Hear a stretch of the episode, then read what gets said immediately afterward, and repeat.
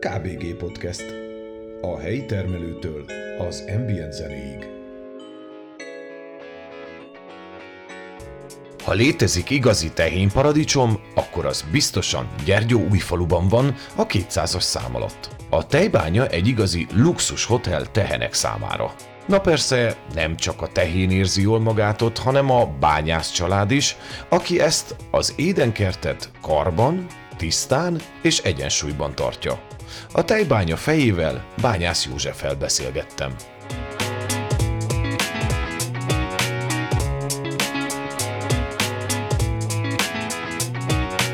A KBG podcastet megtalálod az Apple podcasten, a Google podcasten, a Spotify-on vagy a YouTube-on is. Nincs más dolgot csak beírni a megfelelő keresőbe, hogy k.b.g. Ha több infót szeretnél, keress a Facebookon vagy az Instagramon. Kösz, ha hallgatsz!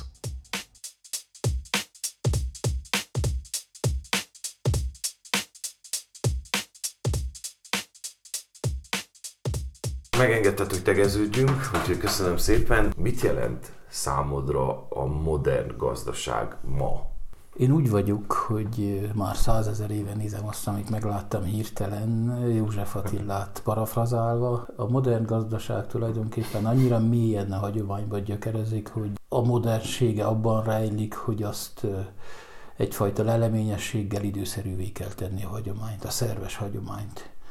Nevezetesen ez azt jelenti, hogy nem azt kell csináljuk, amit nagyapáink, apáink csináltak, hanem mit csinálnának ők egy szerves hagyomány gyerekei a 21. század kontextusában. A ma adta technikai és gondolkodási civilizációs körülmények közepett.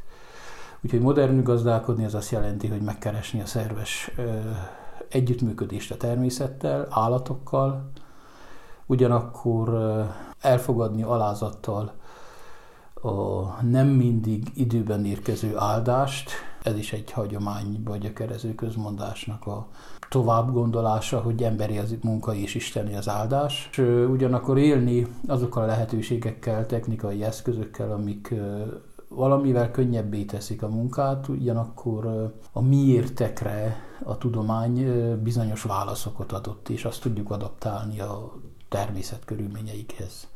Legyen az akár a rögök ébrezgetése, a földművelés vagy az állatokkal való ö, ö, együttműködés, gondoskodás róluk, lévén, hogy az állatok is azért partnerek, munkatársak, részei a hétköznapjainknak is kellene érteni az ő viselkedésüket, gondolataikat. Tehát akkor te ezzel azt mondod, hogy a modern gazdaság az valahol a múltban gyökerezik, és gyakorlatilag a múltba, múlt gazdasága, a modern, modern idő gazdasága is. Valahol, valahol azt, ezt mondod. Tehát mindenképpen, mindenképpen, tehát az időtengelyen van múlt és jelen.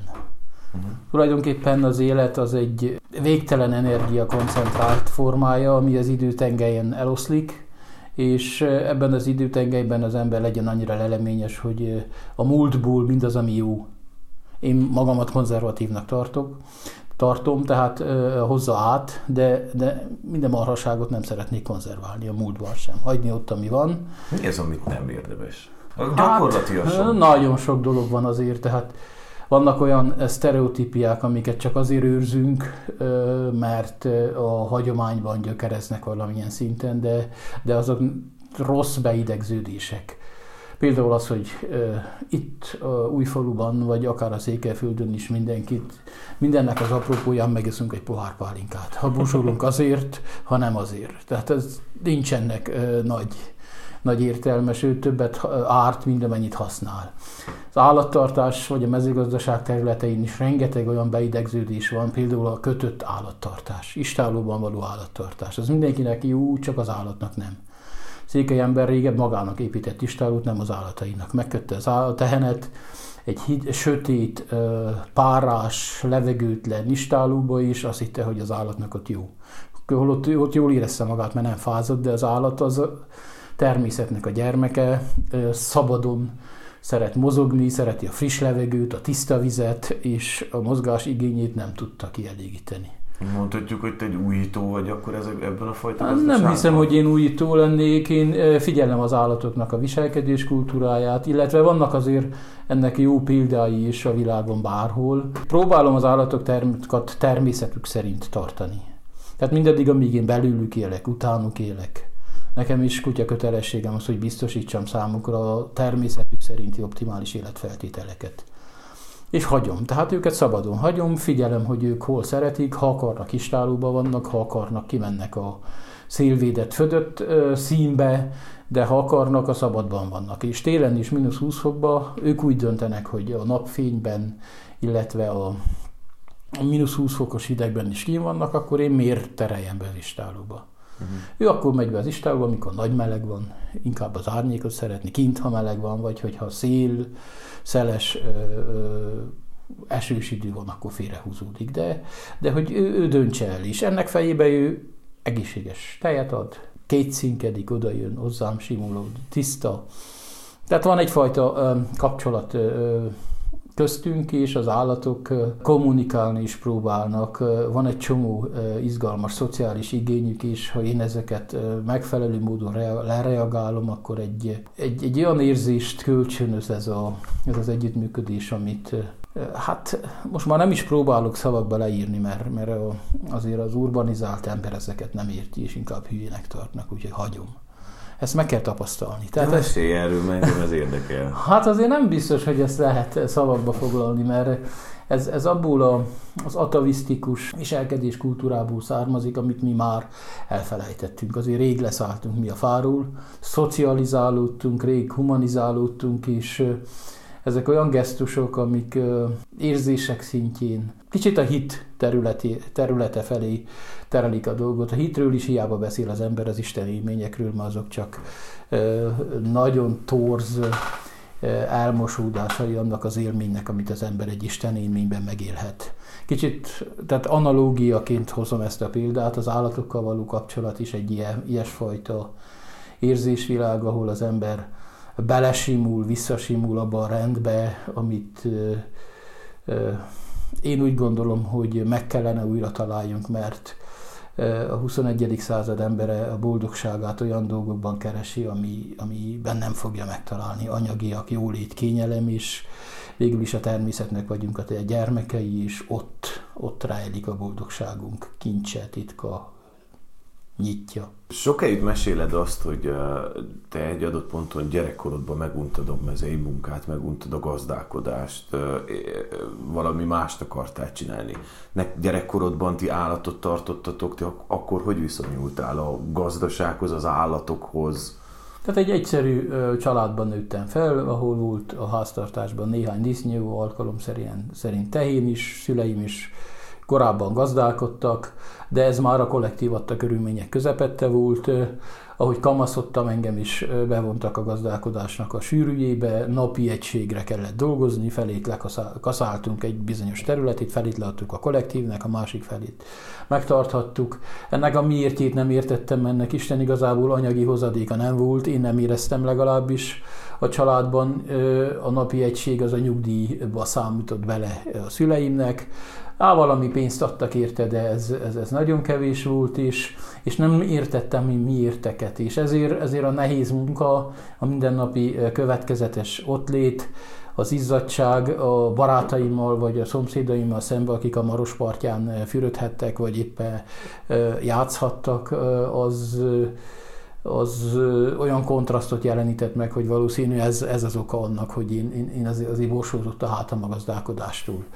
Másik volt a retorikában is, a szüleim retorikájában egy ilyesmi, mint minden más család retorikájában, hogy azért menj fiam tanulj, nem maradja a tehenek, vagy a gazdálkodásnál, mert annak sok értelme nincs.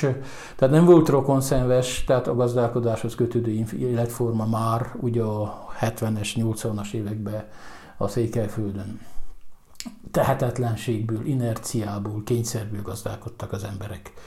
És, és akkor, ez, akkor... Ez, ezekért főleg a TS tehet? Tehát, hogy ezekről? Elsősorban a TS, mert nem gazdagult az ember, hanem béres a saját területén is, és nem volt meg a, a az a mozgástér, az a lehetőség, hogy a saját kreativitását akár a természet művelésében kiélhesse. Előírták a normát, és annak kellett eleget tenni. Tehát egy, egy gyakorlatilag a mezőgazdaságot elszakították a lényegétől, amikor az ember partner a természettel.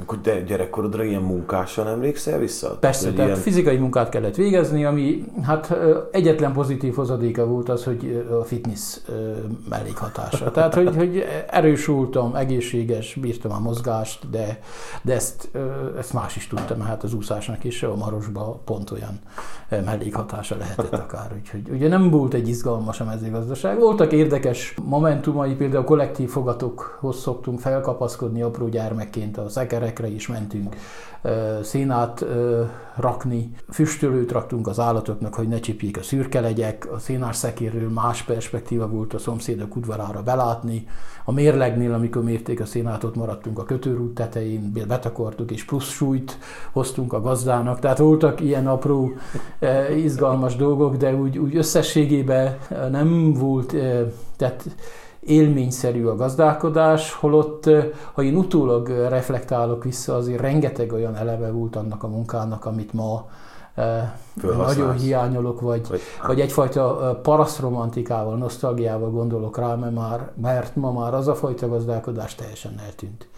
Tehát Itt akkor, mire gondolsz? Tehát akkor még egy Hát viszonylag kézműves gazdálkodás volt. Tehát azért mindenki kézzel kaszált, rendet gerebjével húzták össze, villával raktuk a merekjét, majd a bogját, a szekérre újra villával kellett felrakni, a színahányásra szintén kézzel volt, ami egy nehéz munka, ellenben, tehát vannak olyan szépségei a kultúrtájra, ha én visszagondolok, hogy tele volt a az egész határ bugjával, merekével, ami ma hiányzik. Ma néhány körbála van, illetve silóbála, ami fehéren gyakorlatilag gólyafosként ott, ott virít. De ennek csak a romantikája hiányzik, vagy azt gondolod, hogy az jobb úgy?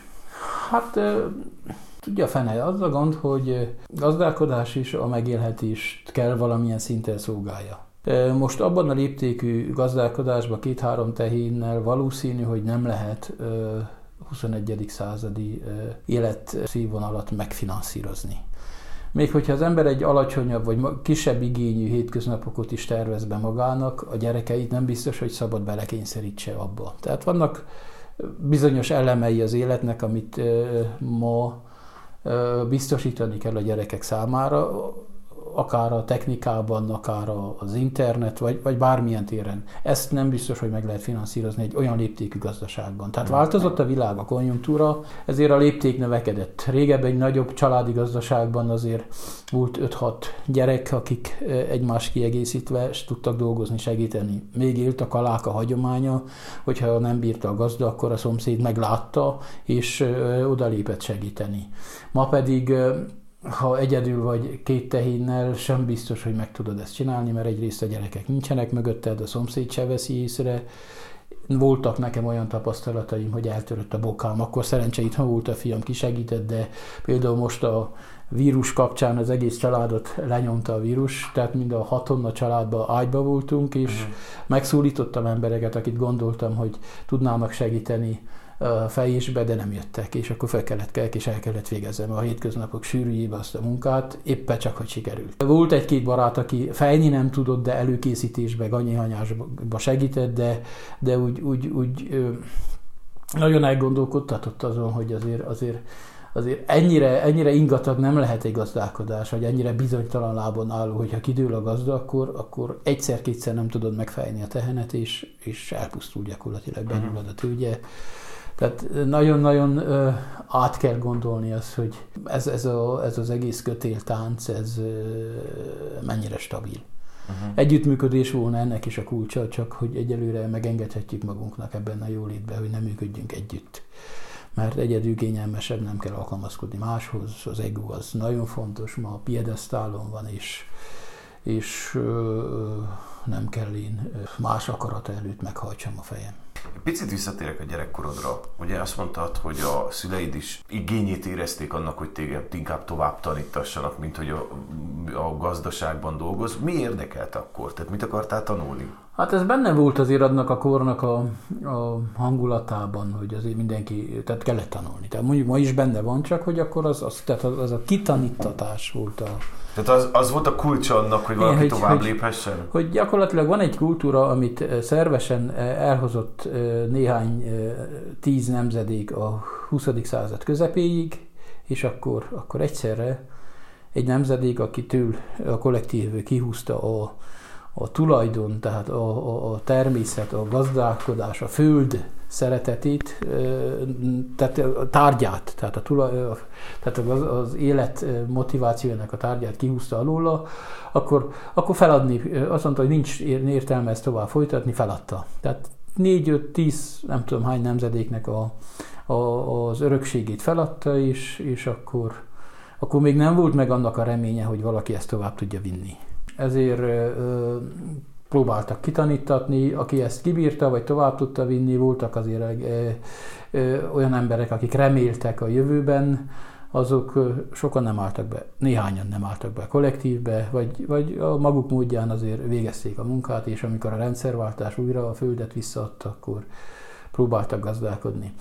A, rendszerváltás után persze a kapitalizmus jött, mint ö, ö, dogma, vagy mint vallás, vagy mint olyan tényező, ami a, hát paradigma, akárminek nevezhetjük, ami, ami mindenre jó, csak az élet szolgálatára nem. Tehát főleg a mezőgazdaságot globalizál, egy globalizált kapitalizmusba bevinni, az gyakorlatilag zsákutca. Természetet azt nem szabad tőkésíteni, az állatokat nem szabad tőkésíteni, a vizet, levegőt, embert, még a pénz sem, pénz is csak eszköz pénzzel pénzt csinálni, annál nagyobb marhaság nincs, mint bitcoinnal, vagy nem tudom, mivel foglalkozni. De mi volt a kérdés? Mert mit akartam tanulni akkor? Ja, hogy mit akartam tanulni? Tehát, hogy mi érdekelt akkor? Tehát az első... Tovább tanulás szempontjából.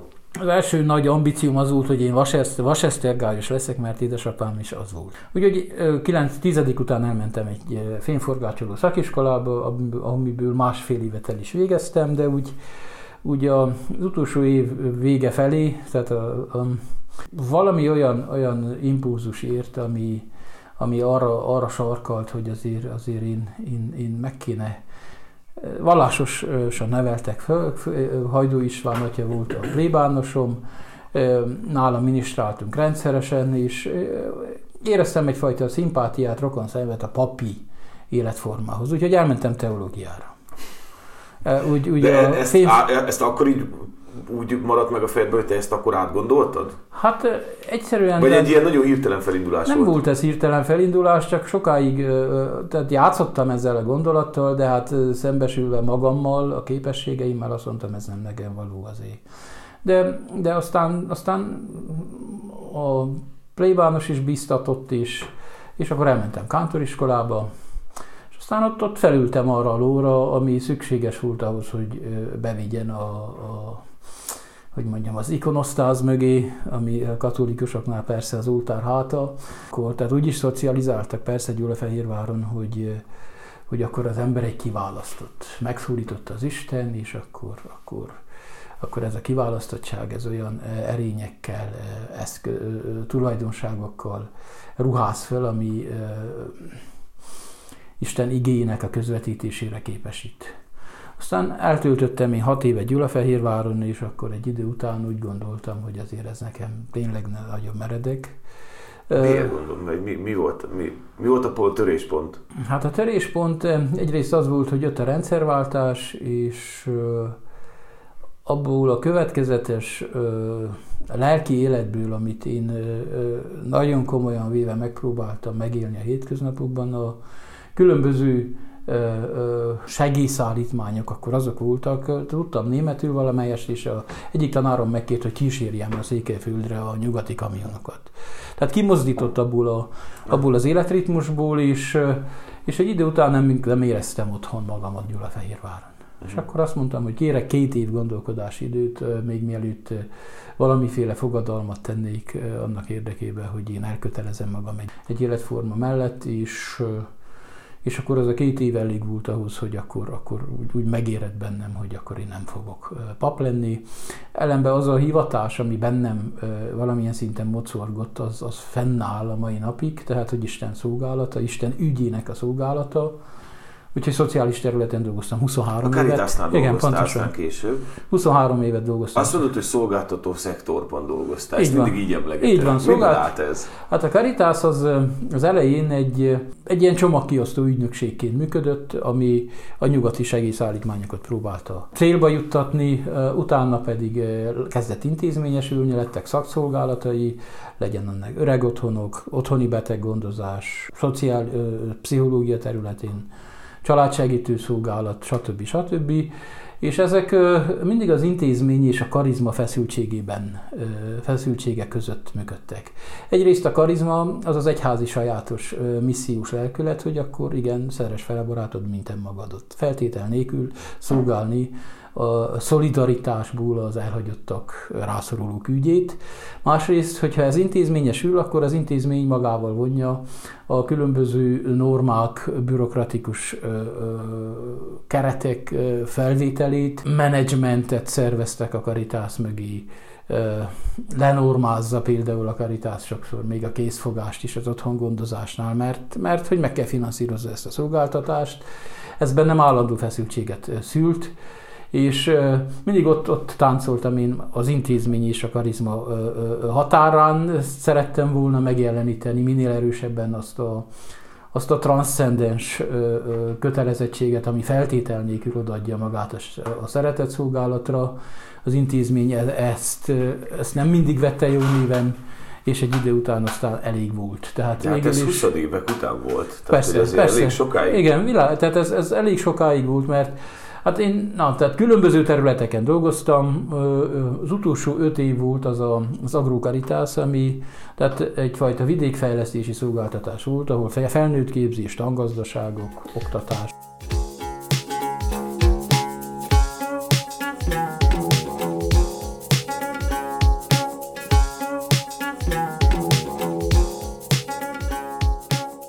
Ekkor kerültél vissza egy kicsit a mezőgazdaság köré Igen, és tehát, a gazdaság tehát, közé, köré? A mezőgazdaság az mindig itthon megvolt. Azért uh-huh. úgy, úgy másodállásban néhány disznót tartottunk, a földeket megműveltük, tehát én azt szerettem, és az, abban abba mindig láttam valamiféle perspektívát, de, de azért el kellett, kellett a Caritasnál eltöltött, az Agrokaritasnál eltöltött öt év ahhoz, hogy akkor akkor kipróbáljam, hogy ne csak tanítsuk a, a gazdálkodást, hanem, hanem, hanem éljük is meg. Elég gyakran tartottam előadásokat, buzdításokat a gazdáknak, hogy érdemes gazdálkodni most, mert helyzet van, változik a világ, paradigmaváltás előtt állunk, vissza a földhöz, önellátás, szerezzük vissza a probléma megoldó képességünket, amit a rendszer kivett, tehát a függőséget építsük le, és mindig visszahallottam a padokból, hogy fiatal ember, hát csinálja, ne csak beszéljen róla, úgyhogy ez, ez, ez ott... Motiváltak ezzel téged is? Ott maradt a fülembe, és akkor aztán eljött az ideje 47-48 évesen, akkor azt mondtam, hogy akkor jó kilépek. Persze volt a másik oldalon is, tehát az intézmény részéről is, tehát ott is kellett menedzselni a problémát, állandóan pályázatokat kellett írni, hogy fent tudjuk tartani a, struktúrát, más költségeket generál egy intézményes struktúra, mint egy családi háttér, fizetéseket kellett biztosítani, ott voltak nehézségek, aztán ott, ott, ott, ott a, én, én nem éreztem menedzserként jól magam abban az egész munkakörben, egy idő után pedig ezt, ezt a vezetőim is látták, és, és megvonták tőlem a menedzseri feladatokat, valami felfele való ilyen szolgáltató kört akartak adni nekem, de amikor láttam, hogy ezzel gyakorlatilag az én szabad mozgásterem, döntési kompetenciám sérül, akkor, akkor kiléptem onnan, azt mondtam, csináljátok, ahogy tudjátok, én ez már nem az én világom. Akkor született meg már a tejbánya ötlete, vagy egyszer hazajöttél, és aztán? A tejbánya ötlet az az anno, tehát maga a, a, a név, a logó, az az ő agyából pattant ki. Tehát brandet ő épített mellé. Brandet ő épített mellé a tejbánya, tehát én tudtam, hogy gazdálkodni akarom, akarok egy családi léptékű gazdaságban, tehát a Gyergyó vidékén azért a gazdálkodásnak a, a jellege, módja az a nagy állattartás, szarvasmarha tenyésztés, tejtermelés, tejfeldolgozás, tehát ott már a Caritasnál svájci know-how-t jelenítettünk meg. Tulajdonképpen egy svájci sajtmestert hívtam oda, aki tanított sajtkészítést, felszereltünk egy tanműhelyt, egy tangazdaságot is. Az a tapasztalat, ami ott bennem ö, mellékesen meg, ö, tehát rám ragadt, azt próbáltam itthon is továbbvinni, adaptálni, illetve megkeresni azokat a helyi hagyományokat, ami a kettőt kiegészíti. Hát akkor te konkrétan egy jó tanulmányon voltál túl, tehát mondjuk a sajtkészítést azt már hoztad a Caritas-tól. Hát fordítottam én a sajtkurzusokat, úgyhogy elméletileg tudtam, de amikor itthon neki fogtam sajtkészíteni, az első kanyarba már az elméleti tudás az megbicsaklott, úgyhogy hívtam Konrád Mestert, hogy akkor most mit kell csinálni. Úgyhogy azért, azért volt egy telefonos konzultáció a gyakorlatban is, amíg, amíg sikerült olyan sajtot csinálnom, ami végül is, hát, hogyha testvért keresek az én sajtjaimnak, vagy a mi sajtjainknak, ez az érlelt félkemény sajt, akkor az, az a Gruyère, Appenzeller, Switzer, Switzer családokhoz tartozik, de annak egy elfajzott gyergyói, vagy nem tudom én, nagyhagymás, délhegy, görgényi, görgényi terroáron szocializálódott változata. Tehát, hogy a, a vér, az, az, a kék vér az ott van, svájci, de, de azért meg van szelidítve, meg van szépítve a, a hargitával is miért pont tehenek? Hát azért Gyergyóban a tehén az, ami, az, az, ami hárgya a mezőgazdaságban. De hát lehetett volna disznó is. Hát a disznó, egyrészt tejfeldolgozásról van szó, a disznó tejét nem dolgozzuk fel. Másrészt, ja, de neked ez elsőrendű volt a tej, a tej az Másrészt az állat, volt. tehát mint olyan, tehát azért én, tehát a disznó az, az úgy évente levágandó. Aha tehén az pedig... Ja, nem lehet ragaszkodni hozzá. Igen, tehát kell, pedig, pedig intelligens állat. Tehát disznót is tartottunk, fogunk tartani, csak olyan számára is keresem azokat a feltételeket, hogy úgy tartsam, amíg ő él legalább, hogy az a természete szerint legyen. Ne olba, ne pajtába, mm. hanem szabadba, dagonyával, sárban, ahol ő, ő jól érzi magát elemeiben. Tehát akkor lehet állatot tartani, legyen az disznó, tyúk, bármi más. Úgyhogy a tehén az egyrészt, tehát egy ergyóban a gazdálkodásnak a, az alapja, az alapja a, tehén, a szarvasmarhatartás volt mindig. Tehát kaszálóink voltak, és ezeket kellett, ezeknek a termését kellett hasznosítani. És a tej, feldolgozott tej egy magasabb hozzáadott értékkel az egy izgalmas folyamat, mert végül is a sajtot sem én csinálom, hanem az is az egy folyamat, egy élő folyamat, ahol a baktériumok elvégzik a munkákat, a munkát a tejjel, és én csak kicsit koordinálom az egészet, úgyhogy a sajt is a jó sajt az lesz. Minél kevésbé kontárkodik bele az ember, annál jobb a sajt. Juhok, kecske. Hát izgalmas a juhok is, tehát gondolkodtam, hogy párhuzamosan juhokat tartani. Néhány tejelő cigányát és lakant vettem is az elején, csak nem győztem fizikailag. Tehát láttam, hogy tehát az a fajta energia, amit a tehenek igényelnek tőlem, az, ha kezdem megosztani az a juhok felé, akkor, akkor valamelyik fél megsínli, és akkor maradtam a tehenek mellé, úgy leépítettem a juhokat. Uh-huh. Mit tartasz a gazdaságodnak a legnehezebb és a legjobb pontjainak? Hát a nehézség a gazdálkodásban tulajdonképpen a kötöttség egyrészt. Tehát az, hogy, az, hogy folyamatosan helyt kell állni. Szombat, vasárnap, húsvétkor, karácsonykor nincs. Tehát az én mobilitásom az két fejés közé korlátozódik. Tehát ez a nehézség, mert lehet, hogy volna igényem most három-négy napig meglátogatni egy jó barátot, nem tudom én. Kolozsváron vagy akárhol, de nincs erre lehetőségem, mert el kell végezni este is a bajt, és nem tudok egy kolozsvári utat beszúrni a két fejés közé. Uh-huh. A másik nehézség, tehát ami ez, ehhez kötődik, tehát az a bizonytalanság érzése, hogy most pillanatilag még nincs olyan ember, aki egy hétig nyugodtan rábízhatnám az állományt. Tehát vannak alkalmi beugró segítségek, akik egy-egy fejést elvégeznek, hogyha nagyon muszáj, de de egy hétre, tehát egy tájfeldolgozással is ezt, ezt nem tudom kiváltani. Uh-huh. A legszebb dolog pedig... De erre keresel embert egyébként? Tehát keresek, társat keresek elsősorban, partnert, nem béres szolgát. Ez mit jelent? Tehát mi, mi, mit jelent az, hogy Ez azt jelenti, hogy én hajlandó vagyok tehát a gazdaságot megosztani bárkivel, aki, aki hasonló szemlélettel, hasonló elkötelezettséggel együtt akar velem működni. Tehát vannak fiatal növendék állataim, odaadom nekik, nevelje magának, együtt csináljuk. Egy, kezdünk együtt dolgozni partnerként. Hogy egymás kiegészítve bizonyos munkafázisokkal, még ez a gazdaság egy-két családot, egy kicsi léptéknöveléssel, hozzáadott értékkel akár el is tudna tartani, de, de, de azzal a szemlélettel, ahol, ahol az állat, a természet, az partner és nem tőke. Tehát nem minden áron pénzt akarunk keresni.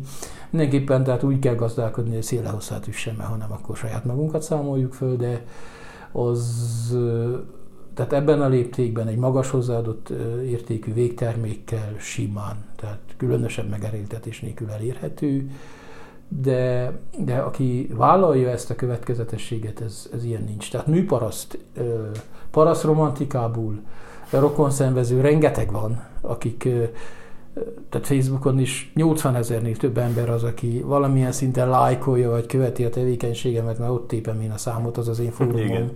Egyfajta missziós tevékenységként. De kezdtem már belefáradni, mert, mert like van, néha-néha próbálok kicsit apropózni, tehát felszólítani embereket, hogy akkor a lájkon túl azért részt is kéne ebből vállalni, mert tehát ez, ez túlmutat azon, hogy ez az én megélhetése, vagy a családom megélhetése. Tehát az én rögeszmém, vagy fix ideám az, hogy az a paraszti kultúra, ami minket azzá tett, amik vagyunk itt a Székelyföldön, az meghalt, kiveszett, elpusztult. Tehát van agrárvállalkozás, van farmer, vannak tehetetlenségből gazdálkodók, akik nem tudnak más csinálni, és azért gazdálkodnak, de kultúrát teremtő gazdálkodási forma ma már alig van szigetenként egy-két ember helyel közel megpróbálja ezt vinni, de azt a társadalmi réteget, ami kultúrát is teremt, olyan szinten, mint a, amit a felszállott a Páva színpadán csodálunk, az nincs.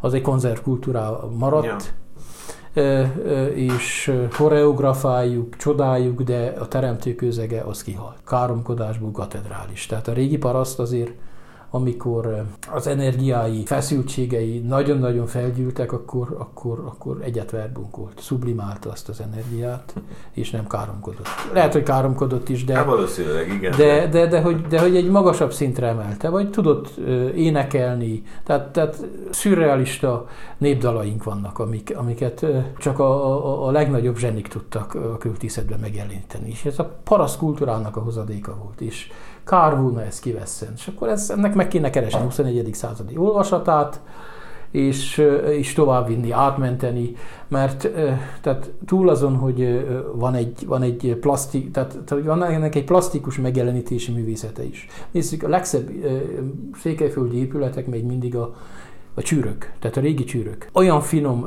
kézműves munkával rakták össze, amit a mai farmerek egy play akármiben nem tudnak továbbvinni. Uh-huh. Tehát, hogy, tehát, hogy, tehát, hogy az az igény, ami a természet, ember, állat, Isten együttműködéséből fakad, az, az megjelenik valamiféle művészetbe is. Ez, ez pedig a paraszti kultúra tudná visszahozni, én azt hiszem, és, és, és ezt próbálom úgy megjeleníteni, hogy hát ha valaki még meglátja, észreveszi és kedvet kap hozzá.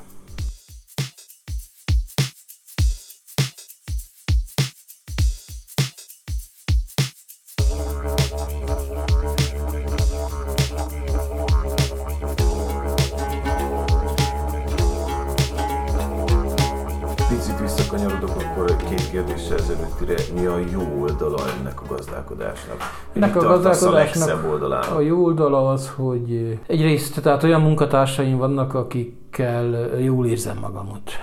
Tehát négy lábúak. Van közöttünk egyfajta hierarchia, próbálom én a magam számára az alfa hím szerepet kiverekedni, de ők is próbálkoznak alfa szerepbe kerülni. Nem olyan nehéz, de de hogy... De, hogy, de időközönként ellenkeznek ők is. Tehát persze, hogy ellenkeznek. és, és azért, hogyha ez csak fizikai erőlétben nyilvánulna meg, azért ők 7-800 kilóval többet tudnak. Hát, igen. Úgyhogy egyrészt tényleg ez, a, ez az állandó együttműködés, ez az állandó jelenlét, figyelem, készenlét, ez olyan éber, éberséget feltételez részemről, hogy nem engedhetem meg magamnak azt, hogy lustálkodjak. Uh-huh. Ez már ennek az a mellékhatása, hogy nincs lelkismeret furdalásom. Korábbi munkahelyében mindig lelkismeret furdalásom volt, mert megengedhettem magamnak, hogy ha éppen el volt kedvem dolgozni, akkor egy kicsit lustálkodtam. Uh-huh. Vagy, vagy, vagy, vagy kerültem a munkát, és azt nem vette észre senki. Itt ezt nem tudod megtenni. Ezt minden nap el kell végezni bizonyos feladatokat, ami, ami éber, éber, Rebbé. éberebbé tesz, és, és ez ugyanakkor a, a munkádnak az eredménye. Tehát szépek az állatok, elégedettek. Gyakorlatilag ez egy feedback, ami, ami ö, tulajdonképpen a jól elvégzett munka örömét kölcsönzi. Egy megművelt terület, egy lekaszált rét, egy felépített melléképület, istáló, egy táncoló borjú, egy 6-7 hónapos, egyéves sajt a pulcon, ami szinte beszélget, olyan karakteres, azok mind-mind elégtételei a jól elvégzett munkának, és ezt, ezt, ezt nem lehet pénzzel megvásárolni. Tehát a harmóniának a visszaköszönése. Tehát keresem a természettel a harmóniát is, és ha ez visszaköszön, akkor ez, ez boldogságot eredményez. Tehát itt van a boldogságnak a kulcsa tulajdonképpen. Tehát életszínvonalat azt pénzzel lehet vásárolni, életminőséget nem ahhoz, ahhoz meg kell keresni azokat az absztrakt dolgokat, amik humanizálva szépé teszik a hétköznapokat. Művészet ez. Építettetek egy csűrt, amit ti kultúrcsűrnek neveztek. Ez mi az? Miért lett ez a neve, és mi a funkciója? Hát az agrikultúra szóban benne van az agrárium és a kultúra. Tehát most a világos, hogy vannak szántóföldi kultúrák is, de van egy másfajta kultúra is, ami tánc, épület, plastikus művészet, vers, bármi lehet. Úgyhogy a, akkor teljes a mezőgazdaság, hogyha a, az élet egészére választ tud adni. Benedek Elek mondta annó, hogy csak az lehet teljes ember, akinek nem nehéz a kasza és könnyű a toll. Ez, ez azt jelenti, hogy abból a millióból kap kapott Tamási, Nyírű, Benedekelek olyan inspirációt, Zsögödi Nagy Imre. Tehát azért, azért meg kell nézni a festményeit, hogy az egész művészete egy paraszti kultúrából inspirálódott, és művelték is ők valamilyen szinten ezt. De nem a gazdaságból, a gazdálkodásból éltek, hanem a, hanem a, a tollból.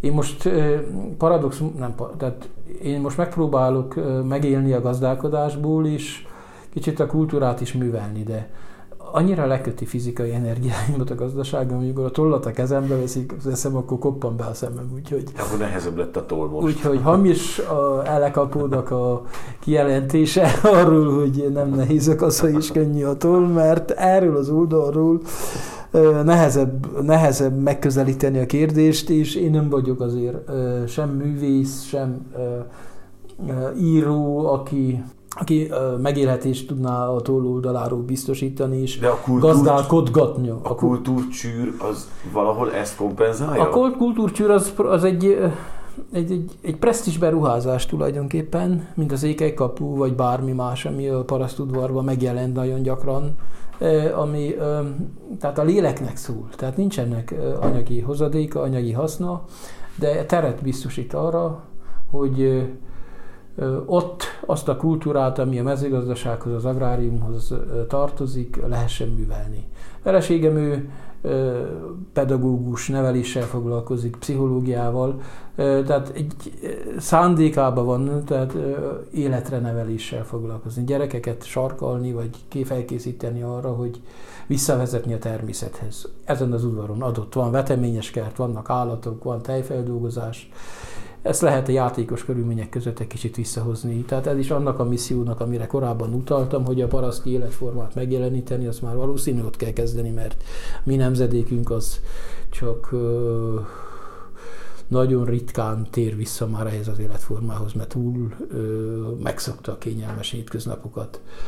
Másik, tehát nagyon gyakran, tehát azért együttműködök, dolgozok különböző alapítványok, szervezetekben, az Élőszület Alapítványnál, vagy a Kóskároly Egyesülésnél, a Népfőiskolai Társaságnál, tehát hogy ezt az egész életformát, ami a paraszti millióhöz kötődik, annak azt ebben a csűrben meg kell jeleníteni. Vannak rendezvényeink, előadások, beszélgetések, műhelymunkák, néha... Ezt mondhatjuk, egy, egy ilyen gazdasági, közösségi ház. Akár, akár. Tehát ez, ez fantázia szab csak határt, hogy ebben mit lehet megvalósítani. Maga az egész építési folyamat is úgy született, hogy a Kóskároly Egyesülés keretén belül megpróbáltuk a mezőgazdasági építészet 21. századi adaptációját súlyozni, hogy az építészek tervezzenek olyan istálukat, amik a mai kor igényeinek, állatjólét, környezet, kultúrtáj, nem utolsó sorban engedélyeztethetőség szempontjából a mában jelennek meg, mert ma már nőtt a gazdálkodás léptéke, a régi stáluk amúgy sem jók állattartásra, azoknak a csűröknek, a grissálóknak a funkcióját egyfajta turisztikai szerepé átvitték, főleg a Csíki medencében ennek vannak eszángyűzőik. Munkája révén nagyon szép eredményei, de, de kellene istáló is, tehát mezőgazdasági épület is, az nem mindegy, hogy a kultúrtájban, amikor már elindult egyfajta tanyasodás, hogy kiköltöznek a gazdaságok a határba, a rétbe, a távolabb a falvaktól, hogy az hogy nézzen ki. Tehát, hogy ne roncsa a tájnak az összképét, hanem szép legyen ott is. Tehát ezt a témát súlyozva próbáltuk az építészeket erre sarkalni gazdaként, hogy tervezzenek valamilyen mezőgazdasági építészet, épületeket, de nem lett semmi belőle, mert egyrészt ők nem tudnak gazdálkodni, nem motiváltak. Valahogy még nem érkezett el, nem jött el az ideje ennek itt legalábbis a Kóskara Egyesülés építészei körében, de Anthony Gall, aki a az Egyesülésnek a tiszteletbeli elnöke, ő az IBL karnak most a dékánya, dékánya, ő, ő ráharapott a témára, és azt mondja, hogy hát vannak nekünk diákjaink, akik építész hallgatók terveznek, és nyáron, nyaranta van egy egyéb tábor is, építésztábor, és akkor próbáljuk meg. Ők meghirdettek az egyetemen egy pályázatot, néha csináltak néhány drónfelvételt a környékről, fotókkal, hogy ide kellene tervezni egy olyan épületet, ami mezőgazdasági kinézettel kultúrát szolgáljon. És akkor bejött tíz terv, egyet kiválasztottunk, már következő esztendőben jöttek a diákok, helyi ácsok koordinálásával felépült a kultúrcsőr. Úgyhogy lett. Hogy ezt hogy tudjuk életből megtölteni, ez mindig helyzetfüggő. Ilyen eleményesség függő, kreativitás függő, konjunktúra függő, sok mindentől függő. Egyelőre tavaly nyáron élt, működött a zárt körülmények közepette is Elég ezt hogy lehet elképzelni? Táncházokat tartottak esetleg hát benne? akár, tehát a Ciframűhely Egyesület cimbiék, ők megígérték, hogy betáncolják, amikor ennek az avatója lesz. Úgyhogy akár azt is lehetne csinálni, de, de lehet fonót, én sok, bármit. Uh-huh. Bármit. Tehát egyelőre adott, nyitott itt egy gazdaság, egy működő paraszgazdaság mellett, úgyhogy ha valaki egy kisebb csoport egy sajtkészítő kurzust akar szervezni, akkor megnézi, hogy készül a sajtot, és ott pedig az elméleti uh-huh. hátteret meg lehet jeleníteni. Egyelőre csak nyáron használható, nincs téliesítve, de, de sose lehet tudni, téliesíthető is. Maga az egész épület az is, tehát illik a kultúrtájba, de vannak modern elemei. Maga az anyaghasználat hulladékfából készült, csaposból, nem fűrészárúból, úgyhogy értékesítettünk olyan anyagot, ami amúgy eltüzelődött volna.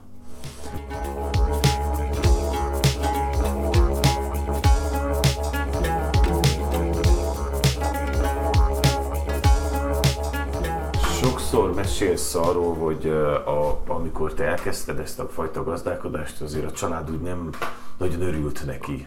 Most mondjuk ezt így. Ma hogy viszonyul a család hozzá?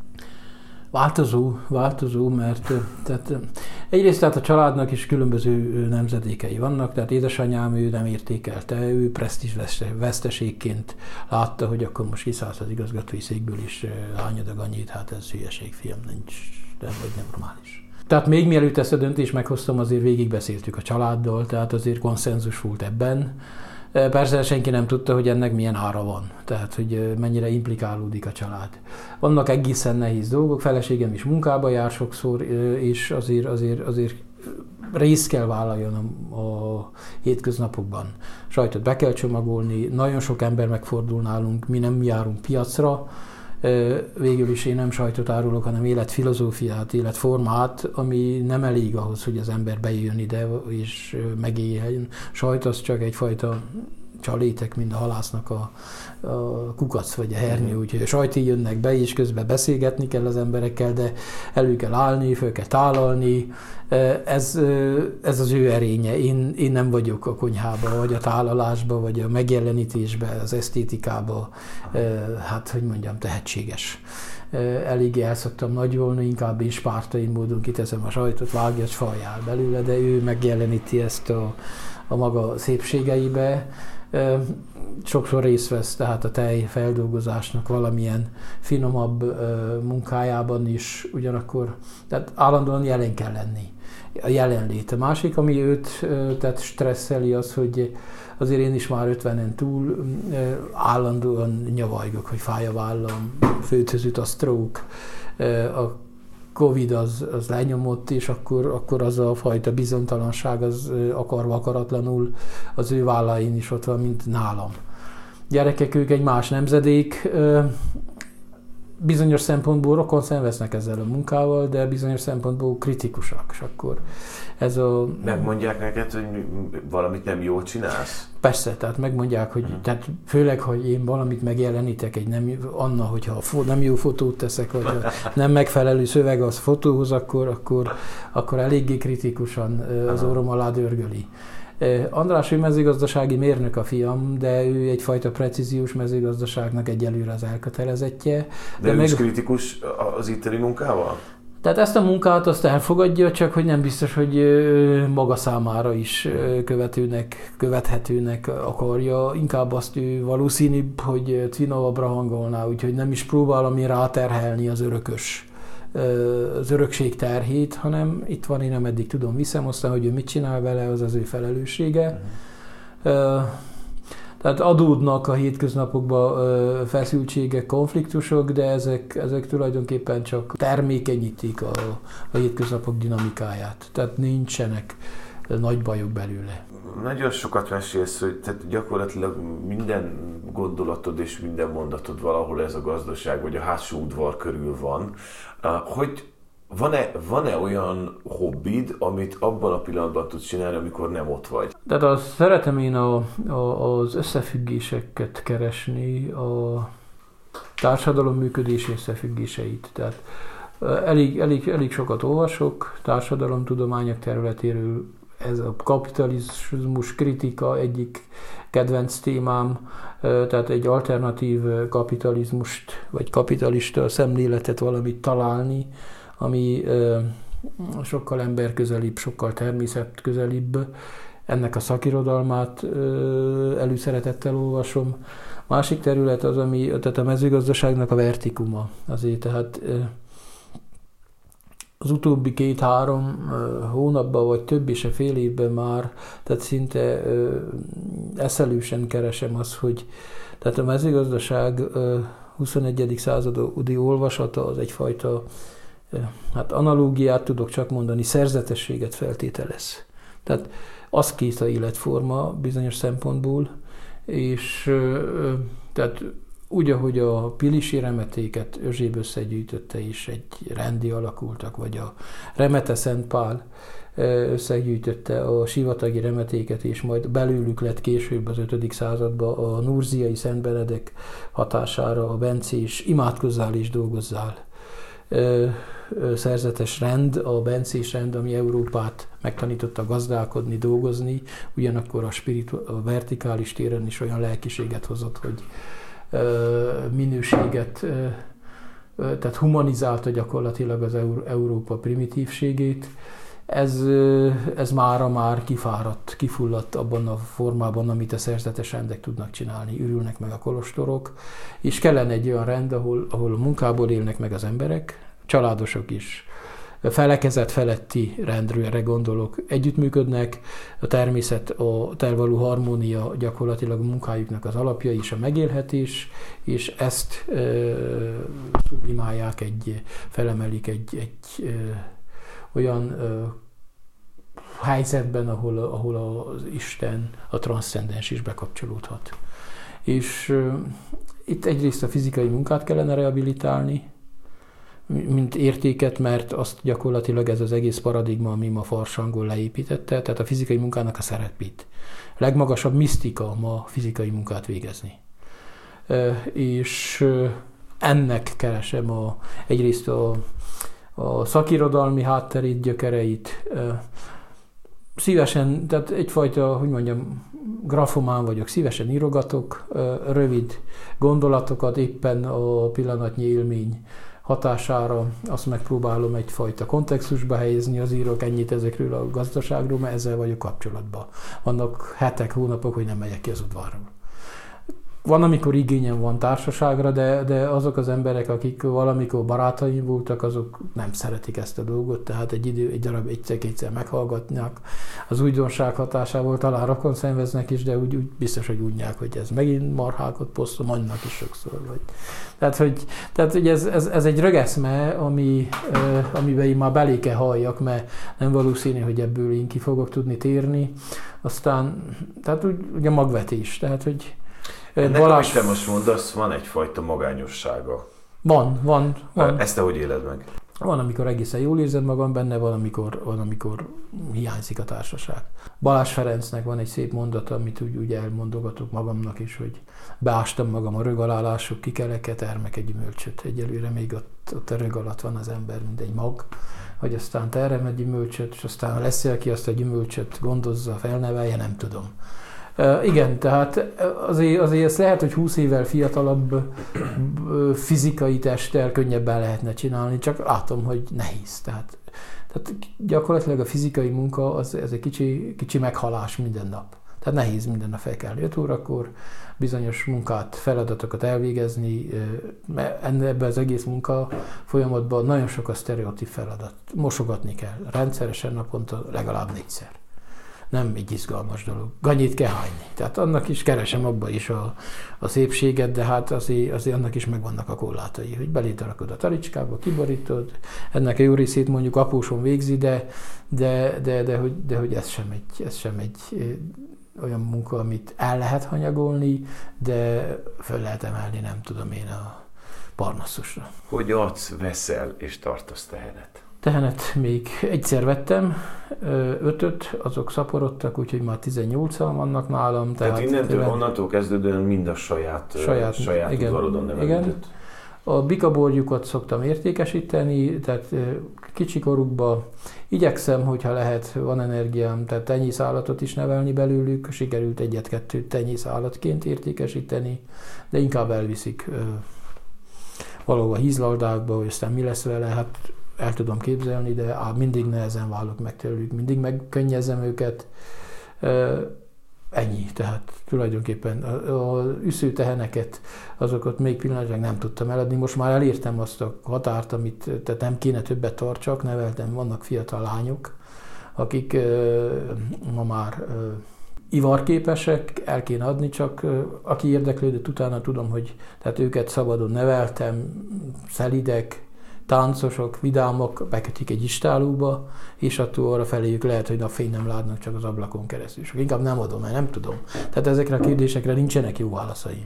Tehát, hogy azt mondod, hogy inkább nem adod el, de azt mondod, hogy viszont egyre nagyobb, tehát egyre kevésbé bírod. Igen, tehát mondom, tehát nem tudom, ezt nem tudtam még tovább gondolni, tehát ezért keresem a partnert, Aha. hogy, hogy tehát inkább megosztanám az egészet, tehát odaadnám valakinek tiszta ingyen, ha tudom, hogy ilyen feltételek mögött tartsa.